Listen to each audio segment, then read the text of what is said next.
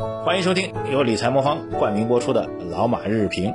呃，各位老马日评的听众朋友们，二零一九年的九月二十五号星期三啊，这个昨儿到今天消息还是挺多的啊，大消息挺多的，所以快速给大家带一下啊，三个事情。第一个呢就是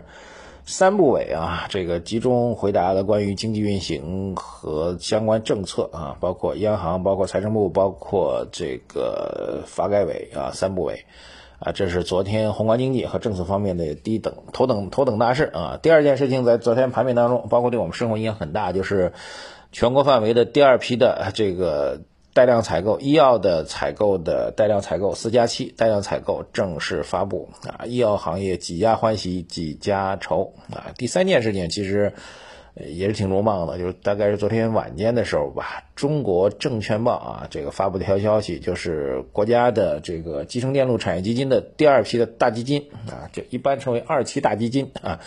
您如果想了解学习的话，就是搜那个二期大基金啊，这个应该是已经募集成立了，现在已经开始对接具体项目了啊，涉及到资金规模应该是在两千亿啊，三件大事儿，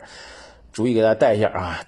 第一件大事儿就是这个三部委的相关的会议内容啊，仔细阅读相关内容啊。这个昨天因为工作原因没有看，没有顾上看这个视频直播，但是回来之后仔细阅读了相关内容。那么从媒体报道角度来讲呢，整体的篇幅呢是以货币政策这边为主的啊，是以一纲的讲话为主的。呃，一纲讲话呢，其实跟资本市场相关的大概是三个要点啊。第一个要点呢就是。这个经济形势确实存在压力啊，这个其实从中央到各地都承认的。第二呢，这虽然面对有压力，但是我们要有定力啊，然后有定力的结果呢，是要在货币政策方面是以我们自己为主啊，要保持货币政策总体的这个正常的格局。呃，那么第三个阶段就是跟第二个是推演出来的，那就是不管是利率政策还是这个定向的量化政策，就是我们说的降准政策。存款准备金政策和利率政策，我们都要保持一定的定力，并不会出现大水漫灌的这样一个表达吧。那么这三点其实是对于整个货币政策，呃，某种来讲，如果这个市场或者资本市场期待着像美国一样哐哐哐，像日本一样，像欧洲一样哐哐哐的降息降准，然后拼了老命要负利率，然后这个拼命的扔钱，呃，应该是对这种期待给予了一个否定。啊，但是也是一件好事，说明货币政策是比较淡定的哈，说明并不认为中国经济出现了急剧恶化恶化的状况，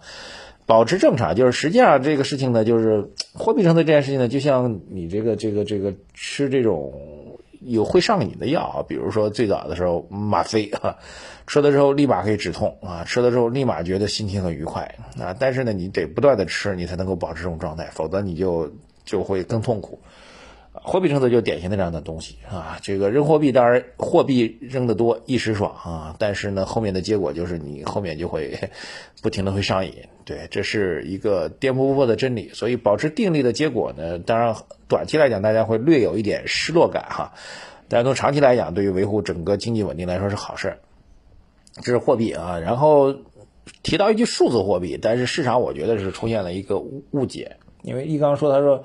未来数字货币和这个电子支付会替代一部分 M 零的功能，就替代一部分的现金功能。然后这话一出来，数字货币概念 A 股市场狂涨。我觉得这通通是一个误解啊，因为数字货币和电子支付是放在一起的啊。其实这句话说等于没说，为什么呢？因为现在电子支付在中国已经替不是替代一部分现金功能，其实已经替代了百分之八十到九十的现金功能啊。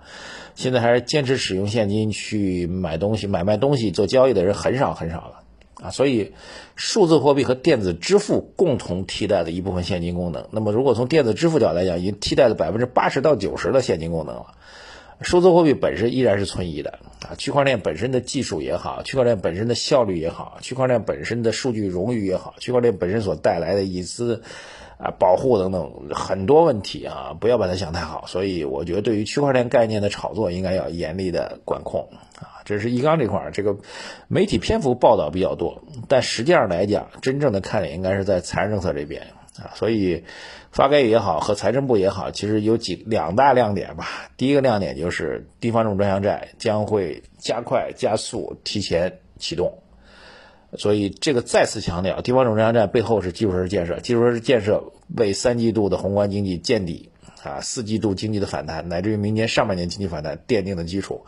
现在这个三季度的宏观经济数据，理论上来讲，应该就是极有可能就是今年最坏的经济数据，未来宏观数据，因为地方总生产站，因为基础设施建设，因为固定资产投资，因为总的投资，因为 GDP 一条链条带动整个宏观经济数据四季度开始逐渐转好。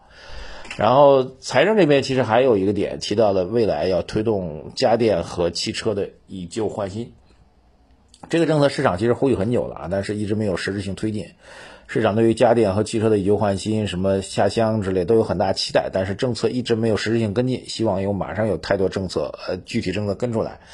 这样的话，对于相关的家电和汽车产业，特别汽车产业来说，会是一个很大的帮助。汽车产业如果能够止跌的话，对于整个国民经济的宏观经济的企稳。啊，微观大制造业的投资数据企稳都会有很大的帮助，啊，所以我觉得真正的看点是这个核心的要点，其实反而在财政政策这块，而不是在货币政策这块。这点我觉得作为投资者应该要心里面要明晰，好吧？这是第一个大内容点评。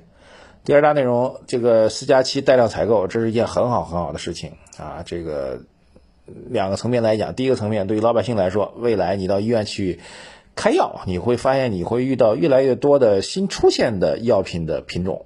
啊，但是它的价格比原来您可能要用的进口药要便宜很多很多很多。当然，我们期待着啊，这个价格便宜下来之后，整个的药效应该跟原研药保持一个同样的一个水准的，这是第一个要点。第二点，对于医药企业来说，这个是历史性的大变革。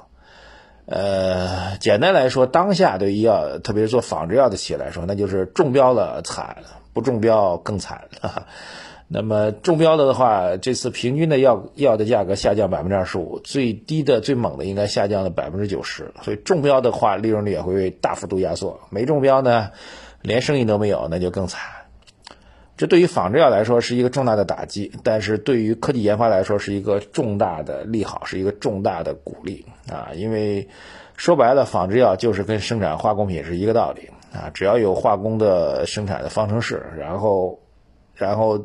生产条件符合医药生产条件，就生产就行了，没有任何的 这个太多的技术含量。所以这个政策的结果，一个是鼓励让老百姓用药更便宜，第二个是让整个医药行业产生颠覆性的改变。未来一定要做原研和创新，这是中国医药企业必然的一个结果。要让能够做原研和创新的企业获得更高的估值。让那些做做仿制药的企业，你只是去赚那些微薄的加工费用，而且不能够降低质量，这是历史必然。再插一句啊，昨天晚评其实也重点讲了这事儿，但是真的是不吐不快啊。但是四加七带量采购呢，主要讲的是进医院的这个处方药。那中国大量的利润是被大量的利润和消费是被这个 OTC，就是所谓的非处方药给占据了啊。这些药才是真正未来真正要监管的一个重要的方向。这些药。不仅不仅不要说药效经过科学评估的问题，完全就是作为一个快速消费品，通过广告投放来获取你的眼球，来让你大量的滥用药，而且药效毫无科学保障，啊，包括很多在药店销售的 OTC 类的中成药都属于这一类，啊，我这里其实强烈的呼吁监管部门应该重点监控这一块，方法很简单，某一种药啊，原研上。根本就没有任何投入，大量的投入都是在营销费用上。这样的药能有多少的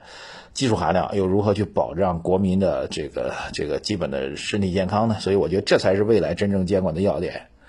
啊！大量做这种营销型的中成药的企业，我觉得这才是未来医药行业要重点监管的方向啊！这样的企业其实真的不存在也罢哈。这是第二个大事儿，第三个事儿，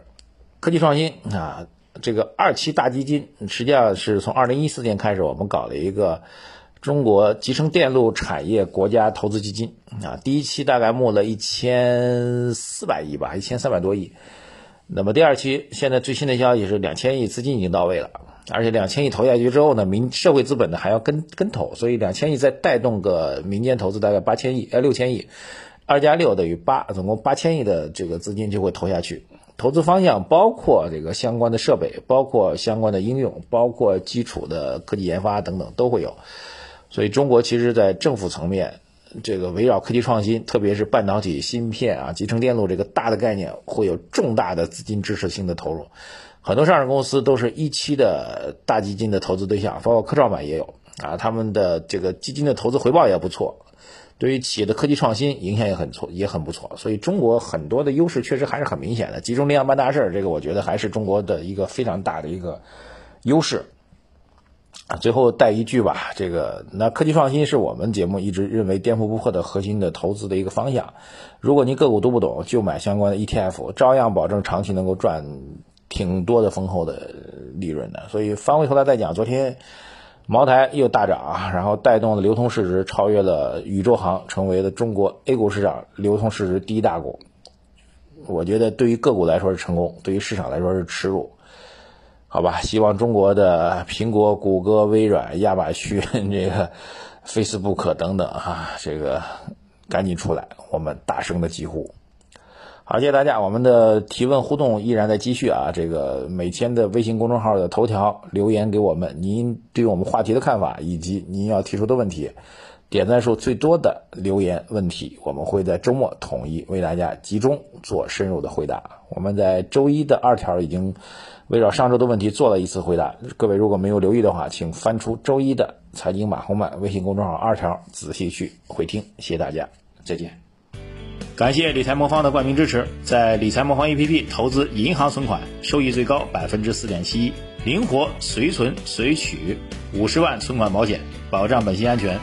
周末存入也可计息。查看产品的详细信息呢，请下载理财魔方 APP，各大手机应用商店搜索理财魔方。